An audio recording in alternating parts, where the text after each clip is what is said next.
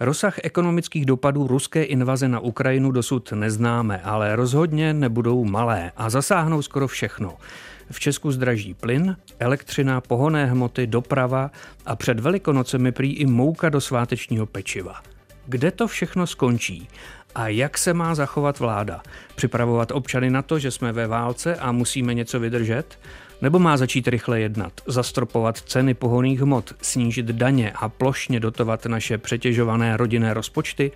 V následující necelé hodině se pokusíme odpovědět. Souvislosti plus.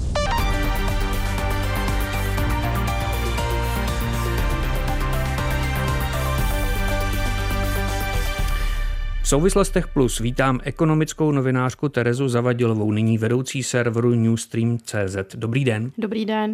Komentátorku hospodářských novin Julii Hrstkovou. Dobrý den. Dobrý den. Hlavního ekonoma společnosti Pátria Finance Jana Bureše. Dobrý den. Pěkný den. A sociologa a ředitele společnosti STEM Martina Buchtíka. Dobrý den. Dobrý den. Pane Bureši, mnozí z nás už zažili nepříjemné překvapení, když zálohy na energie vyskočily třeba na dvojnásobek a další to jistě čeká. Lidé jsou rozčilení a někteří to berou jako velkou nespravedlnost. Je to z ekonomického hlediska nespravedlnost, anebo se dá ten cenový skok zákazníkům nějak rozumně vysvětlit? Já chápu rozčílení lidí, ale nespravedlností bych to asi nenazval. Je to realita, která odráží situaci na trhu eh, určitých eh, komodit energetických. Je nedostatek nebo se investoři na trzích bojí, že jich bude nedostatek, proto vlastně ceny, za které se dají nakoupit na burzách a za které, pokud se bavíme například o plynu, tak společnosti potřebují dopředu si zajistit určité termínové kontrakty, tak tyto ceny se pohybují výrazně nad úrovněmi před startem pandemie, protože v průběhu pandemie začal eh, ten nejvyšší skok v cenách energií, až potom se eh, vlastně k tomu přidal efekt toho válečného konfliktu. To znamená, odráží to nějakou realitu na trzích. Ehm, eh, tam, kde se děly nespravedlnosti, to bych spíše spojil se společnostmi, u kterých domácnosti měly zafixované ceny energií na dlouhou dobu a tyto společnosti nebyly schopné dostat svých závazků. Tam skutečně se dá hovořit o nespravedlnostech, Eh, tady se jedná o nějakou reflexi reality, která odpovídá tomu, že ehm, ty energie obecně jsou buď to méně dostupné, anebo se investoři na trzích bojí, že budou daleko méně dostupné a eh, to se mm, propisuje v celku logicky i do účtů, které nám všem přichází za měsíční platby na zálohy za elektřinu nebo za plyn. Paní Hrstková, když zůstaneme u těch zdražovaných energií, ono to nezůstane jenom u zdražení energie. To zdražení energií se může promítnout ještě do dalších cen, je to tak? Tak to zdražení cen energií se promítne v podstatě v celé ekonomice. Vidíme to třeba eh, na chlebu nebo na všech výrobcích, eh, které se musí rozvážet a které se musí připravovat. Energeticky extrémně náročný sektor je například stavebnictví, kde vidíme prudký růst cen. Eh, ty ceny energií se propisují do celé ekonomiky a do inflace, pochopitelně. Pane Buchtíku, vrátím se k tomu úvodnímu obrazu nebo eh, já jsem to tedy slyšel v rádiu, abych byl úplně přesný, prostě autentické rozčílení eh, zákazníků, odběratelů plynu a energií, kteří říkali, eh, to nám neměla vláda dělat, to přece nemůžeme zaplatit a tak dále. To, je, to nás zaskočilo, to nás překvapilo. Na koho to zdražení energií nejvíce dopadne? A dopadne na někoho tak, že by si zasloužil příspěvek od státu? To je docela komplexní otázka. Ona část té veřejnosti nebo část té české populace už byla ve velkých finančních problémech mm, dokonce i před covidem. Tam bylo v problémech třeba 5 až 7 lidí v takových jako velmi vážných. Měli jsme 800 tisíc lidí v exekuci, teď je to 700 tisíc lidí v exekuci, jenom pro představu. A důležité je, že teď se zdražováním energií a, roz, a rostoucí inflací eh, do těch problémů spadne pravděpodobně třeba dalších 600-800 tisíc lidí. Uvidíme, jak to bude silné, ale ten dopad je patrný i, řekněme, ve středně příjmových skupinách, zejména v tom, že vlastně hm, to zdražování ubírá vám z rozpočtu eh, v tom smyslu, že eh, že vzrostou fixní náklady a takzvané disponzibilní příjmy, to jsou peníze, kterými si můžete dělat, co chcete, můžete za ně jednat dovolenou, můžete je spořit a tak podobně, tak se zmenšují mnohem rychleji, než jsme si představovali právě před, i před covidovou krizí, ale i teď po ní. To chápu, ale já jsem měl ještě druhou otázku. Hmm. A na tu jste neodpověděl. Eh, kolik procent eh, českých občanů se dostane za tu hranici, kdy už by si zasloužilo příspěvek od státu? Kdy si prostě samo, sami nemohou poradit. Tak otázka zásluh je spíš otázka politická než odborná. Pokud to definujeme tak, že si nebudou moc sami poradit, tak se můžeme bavit třeba o 15 nebo 20% lidí eh, v tuhle chvíli. Zároveň je patrný dlouhodobě v českém sociálním systému fakt, že lidé, kteří mají nárok na určité sociální dávky, jako je třeba příspěvek na bydlení, tak o ně nežádají. Žádá o ně zhruba, já nevím, je každý čtvrtý, který má na ně nárok. Takže tam je otázka, jestli vůbec eh, se bavíme o, o, o té, musíme se začít bavit o té dostupnosti a té technologické, k technologickému přístupu k, tomu, k té dávce, abych si ji uměl zařídit.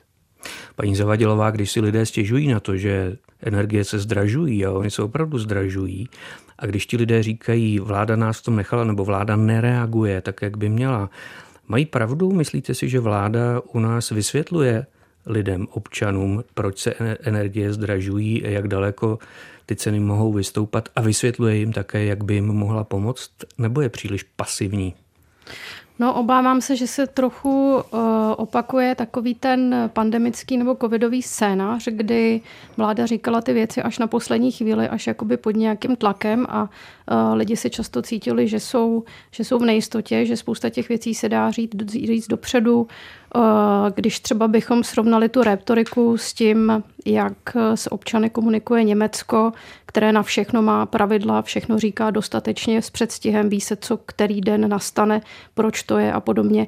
Já třeba teďka, když byli eh, lidé nervózní z toho, jestli sem vůbec eh, nepřestane plynout ruský plyn nebo ropa minulý týden, tak my jsme se dozvěděli až teďka v neděli v televizní debatě od ministra průmyslu, že Česko má zásoby ropy na 30 dní. Já si myslím, že jsem to předtím ani jednou neslyšela. A eh, hodně lidí teďka, kromě těch cen, že je opravdu ve velké nejistotě z toho, jestli si vůbec něčím, jestli si zatopí, za jaké peníze si zatopí, čím si zatopí a tohle to jako je, myslím si, že to je problém. A myslíte si, že je v silách vlády v té nepřehledné situaci, kterou vlastně diktuje válka, která je ne, nepředvídatelná, má konec, který eh, je úplně v nedohlednu, že vláda mm, musí disponovat údaji, o kterých mluvíte, nebo eh, má je kde brát? To si úplně jistá nejsem. Samozřejmě jako eh, teda takhle, on všichni to penzum informací mají všichni tak nějak podobný, ale role té vlády je i nějak jako ujistit ty občany, že je o ně trošičku postaráno, že ta vláda ví, co dělá. A když to vláda nedělá, tak ona vlastně si tím sama škodí, protože potom ji občané nevnímají jako dostatečně silnou nebo rozhodnou, nebo jsou v nejistotě, která je škodlivá. Pane Bureši, my už jsme se toho trochu dotkli, ale se zdražováním energií jde také zdražování eh, dalších komodit a dalších služeb. Co všechno eh, to postihne podle vašeho názoru? Vlastně už před invazí Ruska na Ukrajinu byla inflace poměrně vysoká v důsledku eh, covidové pandemie a narušených výrobních řetězců. V souvislosti s tím konfliktem na Ukrajině je zásadní nebo budou zásadní tahouny inflace bez zesporu energie, ty jste zmiňoval, eh, následně pohonné hmoty a eh, takovou bohužel divokou kartou v té inflaci zůstávají potraviny, kde ten náběh bude ještě postupný. My už eh, samozřejmě vidíme v tuhle tu chvíli, že řada potravin zdražuje, ale ten rozměr toho zdražování může být ještě daleko výraznější. Souvisí to s tím, že Rusko a současně Ukrajina jsou poměrně výraznými dodavateli obilí na světové trhy a také kukuřice. Vedle toho ty vysoké ceny energií se poměrně výrazně propisují do ceny hnojiv, které jsou eh, v tuto chvíli eh, na až šestinásobných cenách oproti před covidovým, covidovými úrovněmi. A to všechno vlastně dramaticky ovlivní ještě v následujících měsících cenu rostlinné výroby a ta se teprve postupně začne promítat skrze ceny krmiv i do živočišné výroby. A z tohoto pohledu já se obávám, že pokud ty tlaky, které v tuhle chvíli vidíme na těch trzích, přetrvají delší dobu, tam nemusí dojít ani k žádnému výraznému nárůstu dalšímu cen energií a vstupů, které používá potravinářský průmysl, tak ceny potravin můžou být tím zásadním tahounem inflace na konci tohoto roku a na začátku příštího roku. Takže už se to rozrůstá. Kromě těch zdražovaných energií se budou zdražovat hnojiva, pšenice, potraviny a tak dále. A paní Hrstková, když trochu popustíte úzdu fantazii, tak eh, když jako ekonomická komentátorka přemýšlíte o tom, co nás čeká, tak co nás čeká? Budeme mít v zimě vůbec čím topit, svítit a tak dále? Zaprvé tady máme mezinárodní vývoj, který se týká cen energií, potom dodávek paliv jako plyn, ropa, vlastně i uhlí. Za druhé tady máme cenu energie, která je tvořena ze dvou složek, respektive ze tří. Je to eh, regulovaná cena distribuce, když to zkrátím, potom je tam daň z přidané hodnoty a eh, daň z energie a pak je tam právě ta samotná cena elektřiny. Tady záleží na vládě, která může například snížit tu daň z přidané hodnoty nebo zrušit daň z energie. To je jedna věc. Co se týká ostatních odvětví, tak je to vždy politické rozhodnutí. Samozřejmě, že energie, plyn, ropa se bude propisovat do cen, ale záleží na tom, zda budeme i nadále odebírat eh, suroviny z Ruska, případně pokud se eh, budeme snažit nahradit jiného, jiným dodavatelem, což by znamenalo, eh, řekněme, v nějakou chvíli, po nějakou dobu výrazně zvýšené náklady. Na druhou stranu eh, je tady, máme tady něco jako energetickou bezpečnost a máme tady něco jako politiku vlády. Jo, za druhé záleží na tom také, kromě regulace samotné ceny energii, eh, také paliv pohoných hmot, tam je taky vysoký, kromě DPH, tak tam je spotřební daň velmi vysoká tak tady máme, můžeme podporovat jednotlivá odvětví. Jo, můžeme podpořit eh, potravináře. Myslím, že se o to snaží. Že pan ministr dneska řekl, že to chce za, uh, zapracovat do nezbytné infrastruktury, aby vůbec oni mohli vyrábět, aby měli dostatek plynu a elektřiny.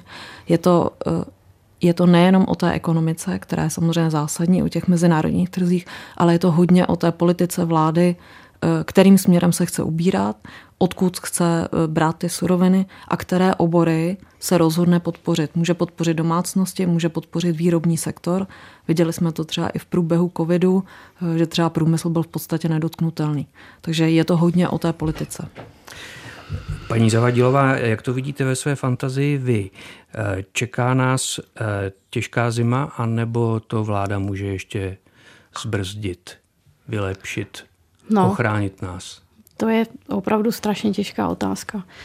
Neví se vůbec, jak se bude právě vyvíjet ten zahraniční trh nebo ty vztahy.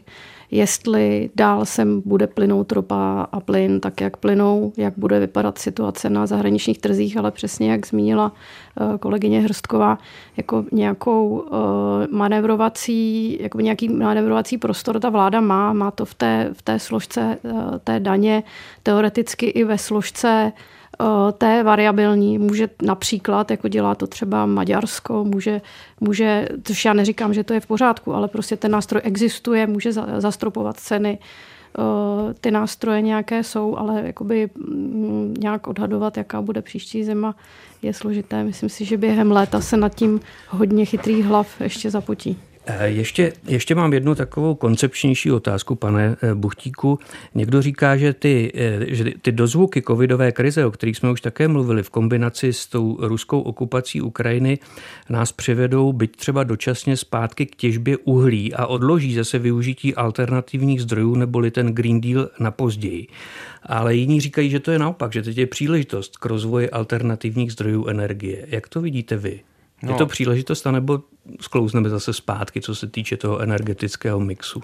No, my pravděpodobně se odkloníme od té varianty, že dočasně přejdeme na plyn, to je velmi pravděpodobné teďkom a že bude přímo od uhlí potom krok k těm obnovitelným zdrojům energie, čili to do značné míry nejsou protichůdné mm, situace. My u uhlí pravděpodobně zůstaneme déle, než, jsme, než byly plány, a z druhé strany ten přechod na obnovitelné zdroje bude probíhat rychleji a to zejména proto, že se e, stalo vlastně ten přechod na udržitelnou energetiku, naši vlastní energetiku, otázkou bezpečnosti a kritické infrastruktury státu víc než kdy jindy předtím.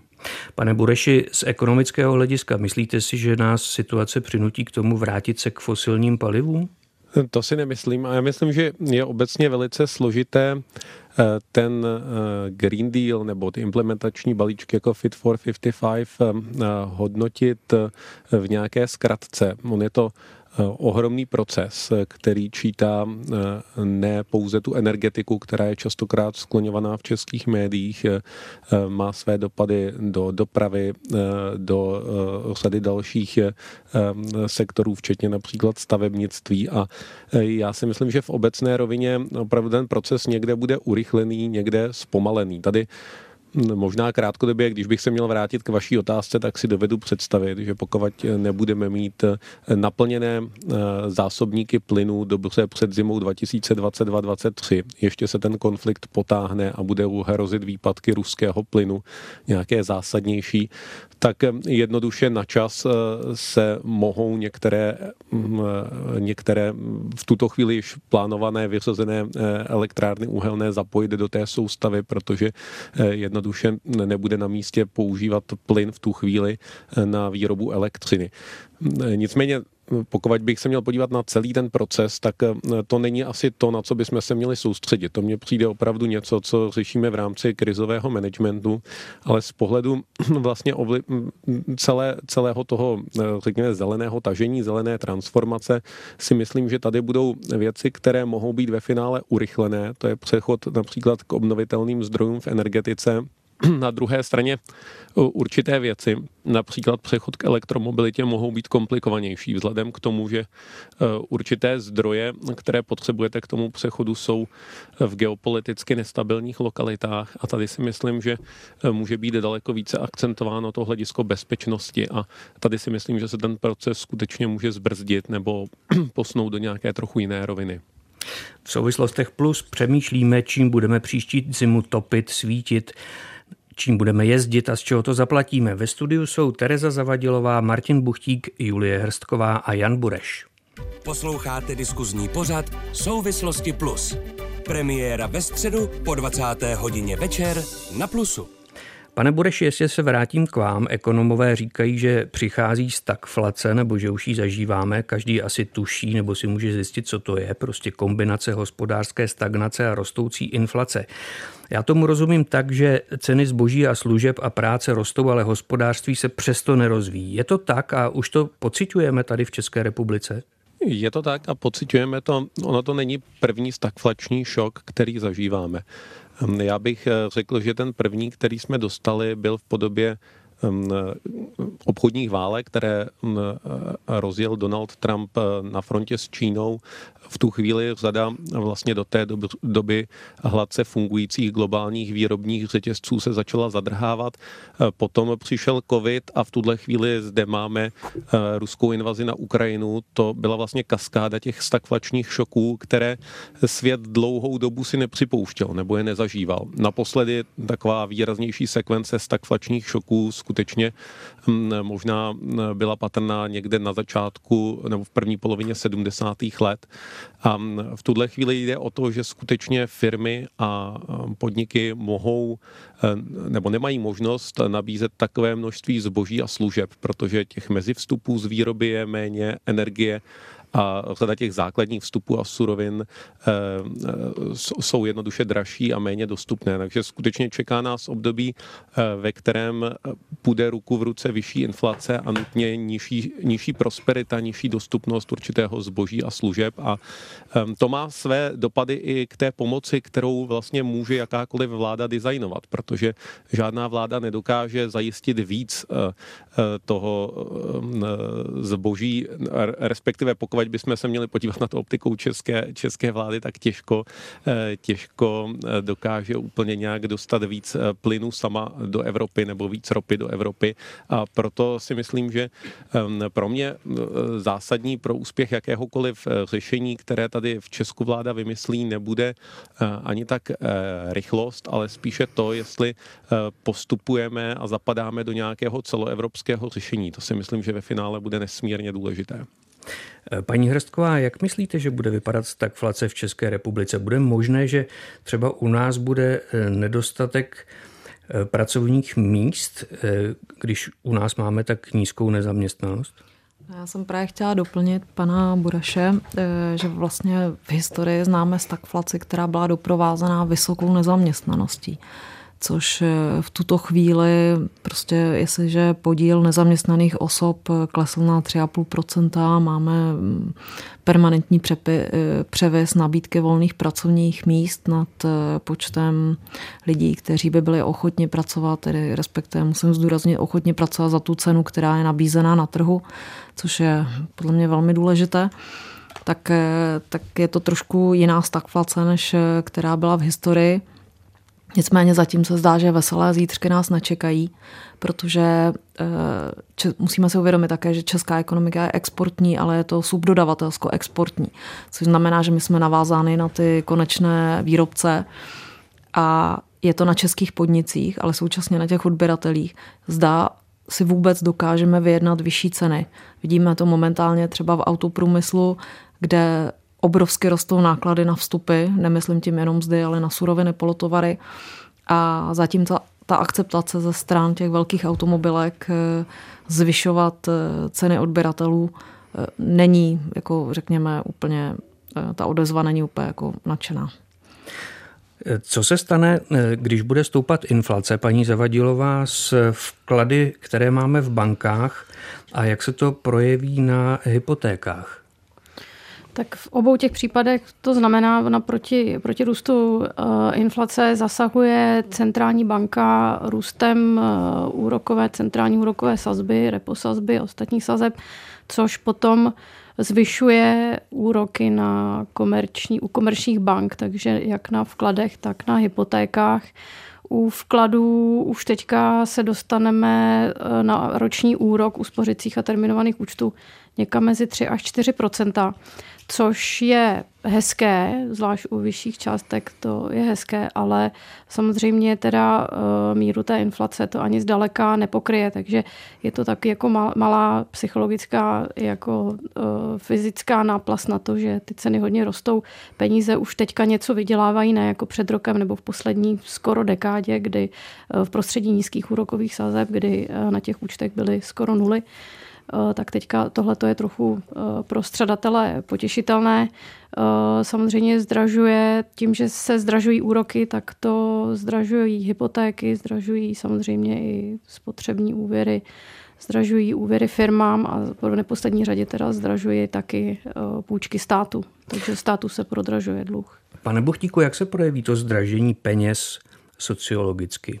Projeví se v různých eh, příjmových skupinách jinak. Eh, prohloubí se problémy u, u řekněme, těch pětiny nej, nejchudších nebo pětiny domácností s nejnižším tří, příjmem, kde už opravdu eh, řekněme půlka z tady z těch nejchudších domácností měla vážné, vážné ekonomické problémy a nezvládala svoji ekonomickou situaci už prostě dlouhodobě. A u střední třídy se to projeví právě tím, že třeba bude muset omezit eh, dovolenou nebo nepojede do tak dalekého zahraničí, eh, prostě ubydou peníze, se kterými ta domácnost může nakládat. A to bude vlastně subjektivně velký skok, byť v tom celkovém objemu financí to pro tu domácnost nemusí znamenat nějak, nějaký velký výkyv, ale tím, že prostě porostou ty fixní náklady, tak najednou bude méně zbývat na to si užívat eh, výdobytků kapitalismu, mám-li to nadsadit.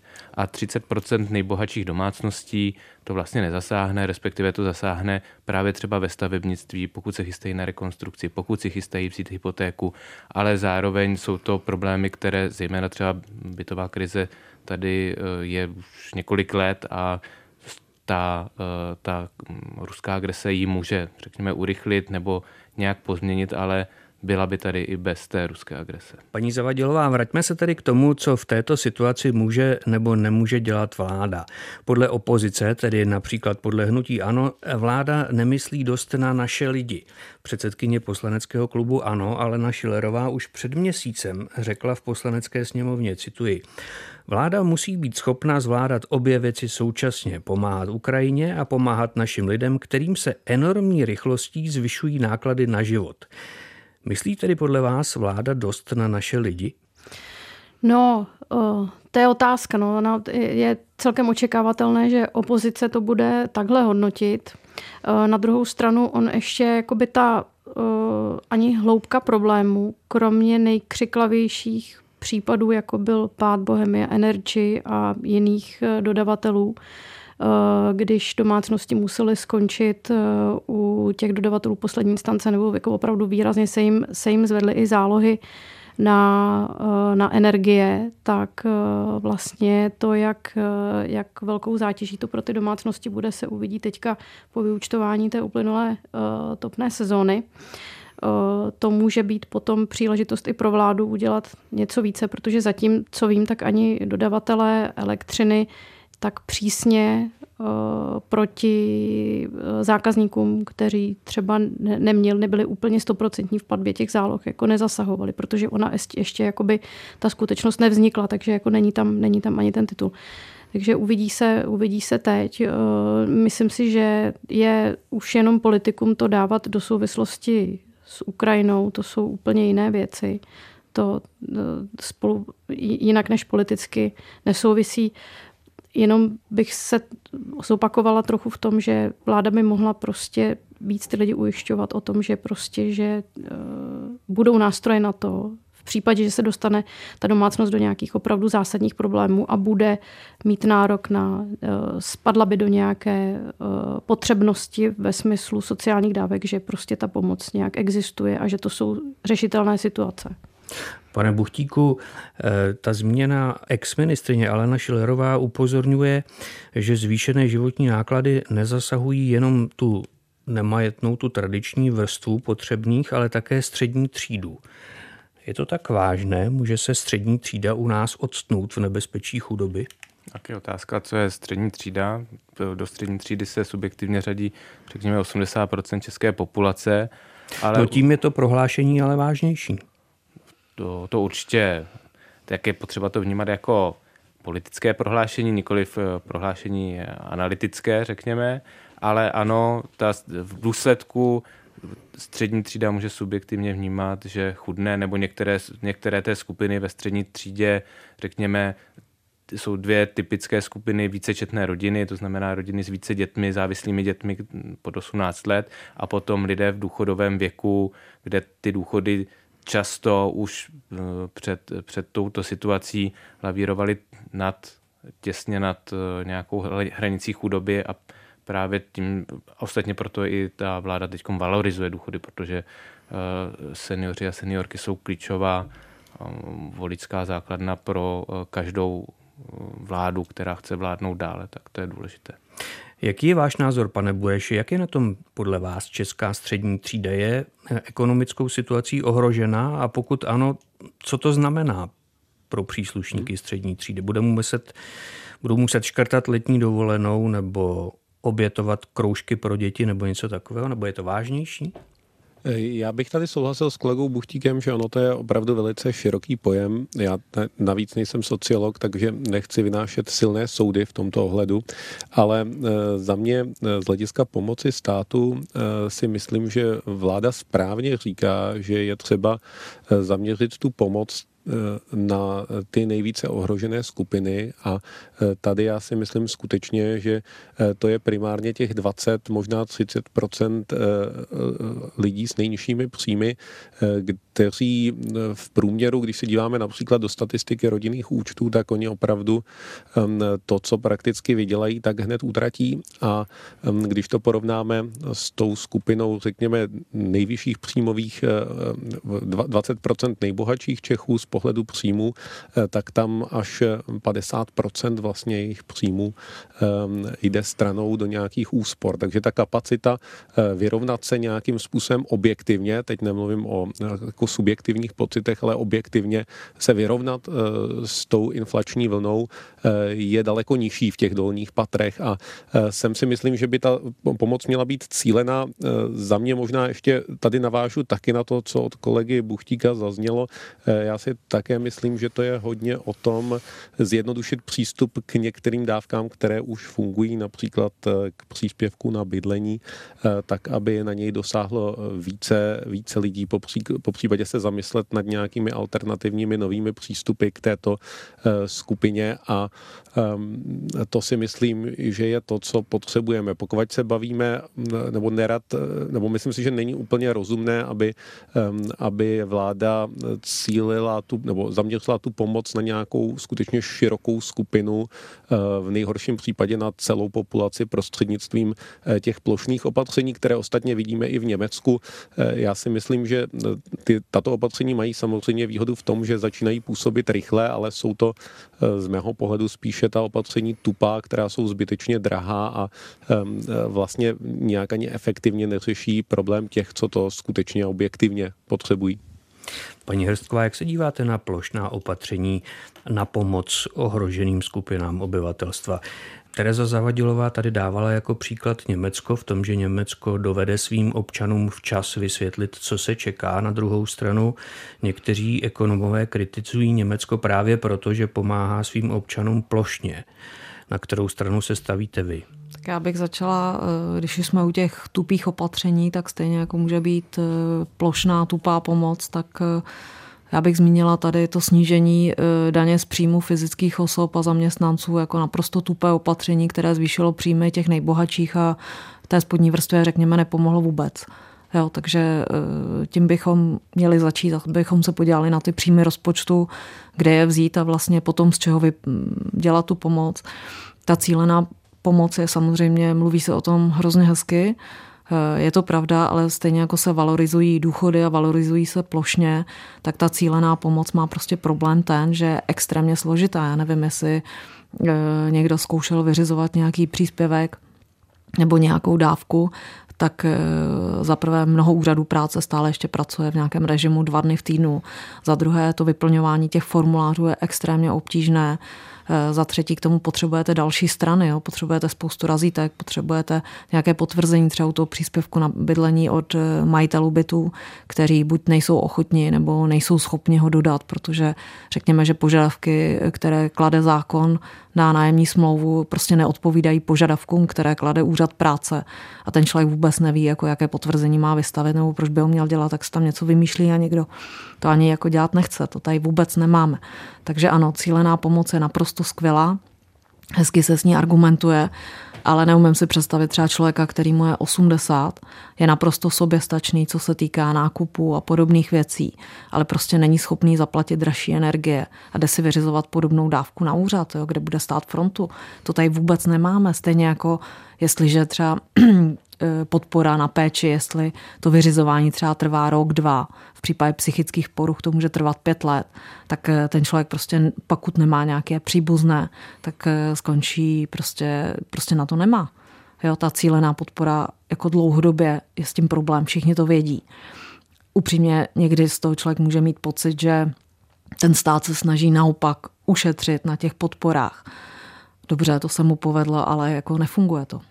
Pane Buchtíku, je to tak, jak říká paní Hrstková, že e, stát v České republice nemá moc na vybranou, jestli chce pomáhat plošně nebo cíleně, prostě protože té cílené pomoci vlastně není schopen, jestli jsem rozuměl dobře tomu, co paní Hrstková říkala?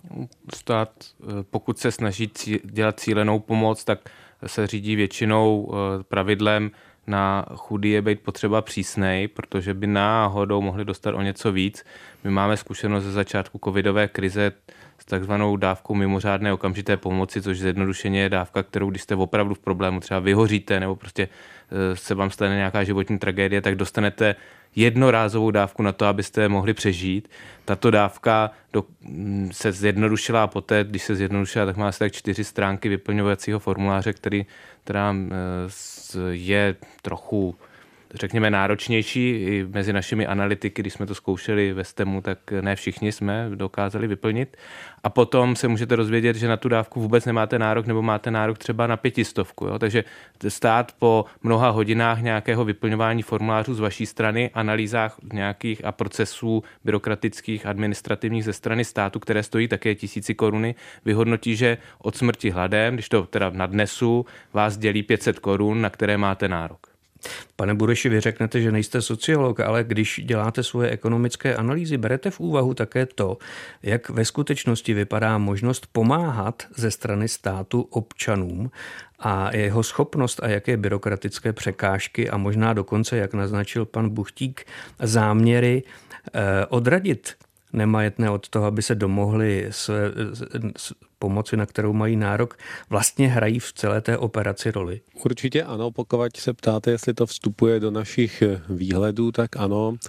A já právě proto eh, jsem relativně skeptický ohledně vývoje spotřeby domácností celkově, ale především těch nižších příjmových skupin v nejbližších eh, v nejbližších kvartálech, kde si myslím, že na tuto skupinu eh, jednoduše ta inflační vlna dopadne velice tvrdě. Právě v důsledku toho, že se obávám, že stát nebude schopen zareagovat dostatečně včasně a pohotově a e, tito lidé ve větší míře se budou dostávat na hranu, budou nuceni daleko více omezovat některé své spotřebitelské výdaje a tím pádem, e, tím pádem je, je, to, je to bez sporu i věc, která vstupuje do našich analýz a výhledů. Pane Buchtíku, ještě bych se rád vrátil k vám a k tomu, o čem jsme mluvili před chvílí, k tomu hrozícímu rozdělení na naše lidi, tedy na občany České republiky a na ty příchozí, kteří budou také požadovat určitou pomoc nebo očekávat určitou pomoc. Eh, sociolog Ondřej Císař varuje, že stojíme na Prahu velké krize, kterou může způsobit právě konflikt mezi občany Česka a nově příchozími lidmi. Máme podle vás takovou krizi za dveřmi? Určitě je to věc, která je možná, nedokážeme teď říct, jakou pravděpodobností. My víme, aspoň z anekdotických příkladů, že většina lidí, kteří přicházejí z Ukrajiny, říká, ehm, my tady neplánujeme zůstat dlouho, my potřebujeme vyhrát válku a pak se okamžitě vracíme. A e, upřímně v tom, aspoň co vím, tak e, v téhle představě často žijí. My z jiných válek a z jiných krizí víme, že velké skupiny lidí záleží to samozřejmě na nastavení té politiky toho přijímajícího státu, zůstává v tom, v tom státu, kam uprchli a v tomhle to, ohledu se to bude vyvíjet. Tady je potřeba zdůraznit jednu důležitou věc, že lidé na Ukrajině si tu válku nevymysleli, vymyslel si ji Putin a začal Putin. A za druhé, důsledky té krize bychom, nebo té války bychom tady měli i bez toho, aniž by tady ti lidé byli. Čili z druhé strany je potřeba připomínat vždycky všem expertům a analytikům, což jsou lidé, kteří typicky patří do té nejvyšší příjmové skupiny, že ty sociální problémy, které tady jsou v České republice, nejsou vymyšlené, nejsou imaginární a nejsou to nějací lidé na papíře, které je potřeba imaginárně politovat, ale jsou úplně skutečné a propisují se do našich každodenních životů a e, přináší, ty problémy se potom kumulují. Takže e, z jedné strany je potřeba vysvětlovat, ty problémy tady jsou, ale nepřisuzovat jim falešné důvody, falešné příčiny.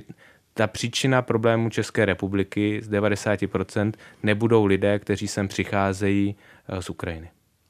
Paní Zavadilová, jak vy vidíte z ekonomického hlediska příchod uprchlíků z Ukrajiny? Budou přínosem, třeba i ekonomickým pro českou společnost, anebo pouze zátěží? No tak já si myslím, jednak tam uh, jsou tam, krom ekonomických přínosů, jsou tam vždycky i kulturní a společenské, takže minimálně to, že sem přijde víc, víc zástupců nějaké kultury, tak to uh, naši společnost uh, nějak nehmotně obohatí. Co se týče ekonomického přínosu, Určitě přišla sem, přišly sem sta tisíce nových spotřebitelů, lidí, kteří budou někde bydlet, lidí z nich určitá část eh, produktivní, lidé v produktivním věku budou pracovat, takže stoprocentně. Eh, je, co je pravda, je, že eh, v Česku bohužel moc nevidíme to, že by se k tomu stavěl ten, ten stát nějak jinak, jako než, než, než že pomáhá, že vlastně zatím ještě k tomu nepřistoupil tak, že by sem cíleně třeba lákal nějaké skupiny Eh, z toho, eh, ať už, eh, nebo obecně to jsou skupiny migrantů, aby to víc využil. Slyšela jsem i názor, že třeba to byl takový jako celkem problematický případ byl, že Česko zrušilo rovnou víza Rusům, že kdyby to proměnilo na to, že by cíleně sem zvalo Rusy a Bělorusy, kteří třeba nesouhlasí s režimem, tak by to bylo pro český trh práce mnohem zajímavější. Potom dlouhodobě je otázka, eh, jak říkal kolega Buchtík, kolik těch lidí tady zůstane. Takže když zde zůstanou celé rodiny, tak eh, určitě i ten ekonomický přínos z hlediska té eh, nově přibylé lidské síly, která asi i omladí trochu českou populaci stárnoucí, tak, tak bude větší.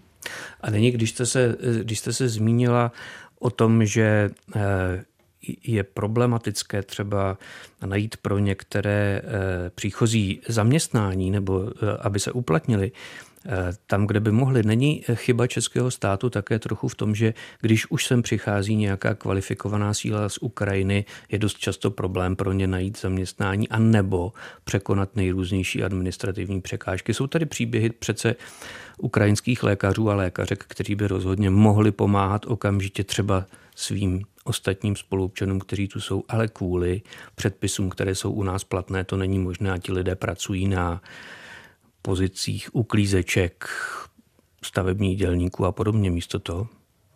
Já tímhle tím se nejsem moc jistá. Jo. Já si myslím, zatím eh, ta, to období nebo vůbec to přijímání uprchlíků je velice živelné, jako trvá to pár týdnů.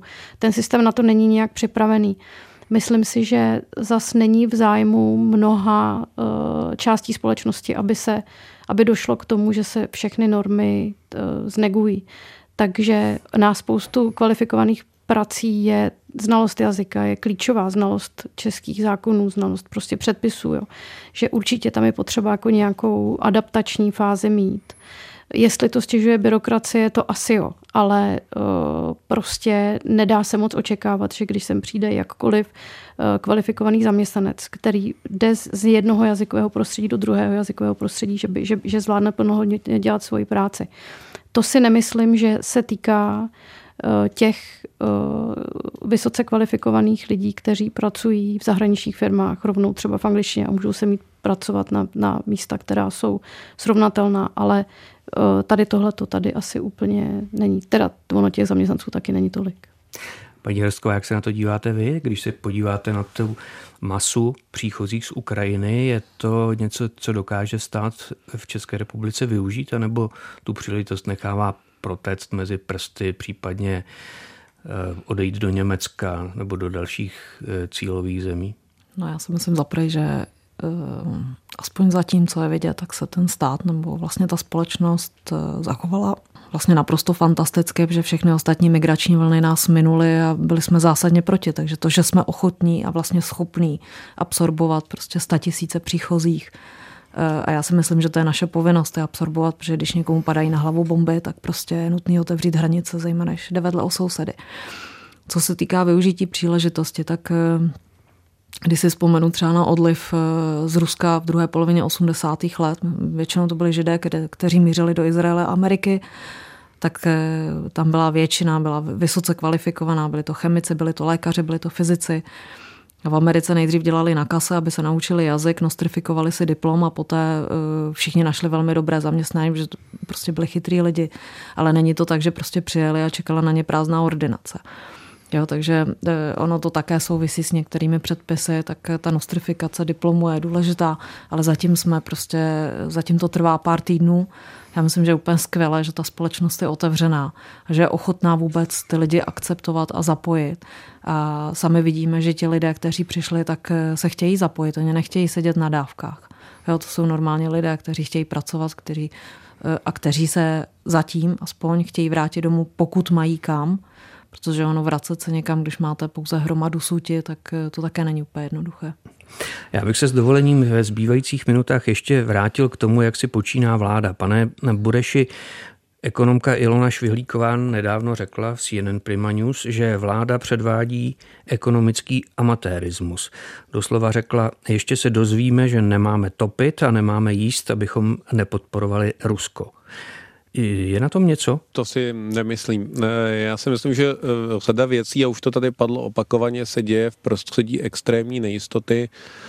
Souhlasím s tím, že by se možná dalo komunikovat lépe, to asi ano, ale jinak mně přijde, že eh, vlastně v některých rozhodnutích například neposkytnout plošnou eh, pomoc všem domácnostem vláda učinila dobré rozhodnutí. To, jakým způsobem eh, vlastně bude hodnocena, tak to si myslím, že na to je ještě brzy v tuhle chvíli dát nějakou finální odpověď. Za mě by bylo asi největší chybou pět, a to je to, co jsem této vládě vyčítal vlastně před startem té invaze, trošku, až bych řekl, jako ideologicky na cestě k nějakým vyrovnaným rozpočtům v co, nejkratší, v co nejkratším časovém horizontu. Tak to trošku vlastně vypadlo po tom volebním vítězství. Ta vláda vlastně přepracovávala rozpočet, který zdědila, který určitě nebyl ideální, ale způsobem, způsob, jakým v něm narychlo hledala úspory, mně nepřišel vůbec vhodný, respektive ehm, hledali se přesně úspory jenom proto, aby se našly a ehm, častokrát ty výdaje, které se škrtaly, eh, se pouze přesouvaly do budoucna. A eh, tenhle způsob uvažování, na ten si myslím, že zapotřebí zapomenout. Je třeba eh, věcně teď se soustředit na to, a tady navážu na kolegy v tom, o čem mluvili směrem k té migrační vlně, která k nám jde. Já si myslím, že je extrémně důležité v tuto chvíli eh, zainvestovat do těch lidí, co k nám přišli a budou mít zájem u nás zůstat delší dobu, tak do jejich kvalitní integrace.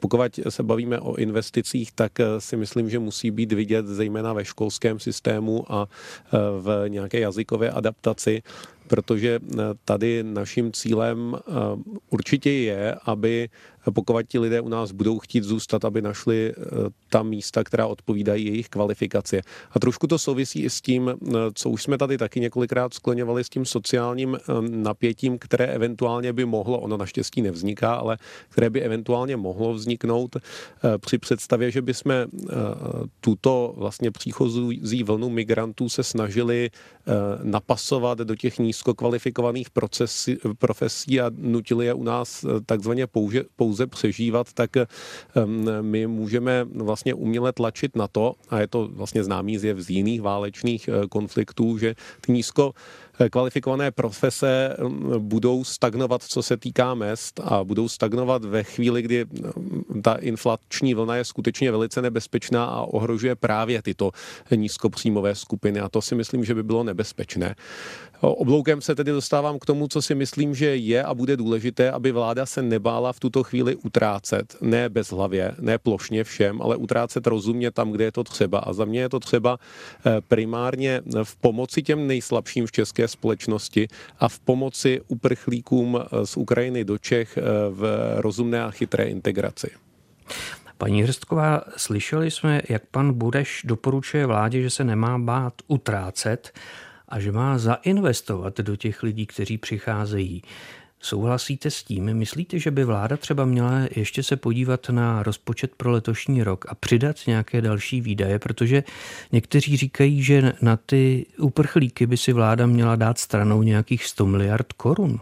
Já si myslím, že určitě by vláda neměla šetřit na tam, kde nemá šetřit. Jo? To znamená, že pak, když tady vidíme, že ekonomika začíná stagnovat, nebo je tady velký předpoklad, že ekonomika bude stagnovat, nevíme, co bude se e, zaměstnaností nebo s trhem práce, A vidíme extrémně vysoký nárůst inflace a vidíme, že do problému spadne až 30% populace. A plus tady máme několik set tisíc uprchlíků, takže je potřeba jim pomoct a to je ta strana výdajů. Ano, tam je potřeba ne, nešetřit. Na druhou stranu tady máme oblast příjmů, o které se absolutně nemluví. Nemluví se o zdanění, protože to je zprosté slovo. A ten daňový mix, který máme tady, je naprosto unikátní v tom, že zvýhodňuje ty vysoce příjmové. E, dá se tomu nějakým způsobem rozumět, ovšem pokud je čas na solidaritu, tak řekla bych, že je teď.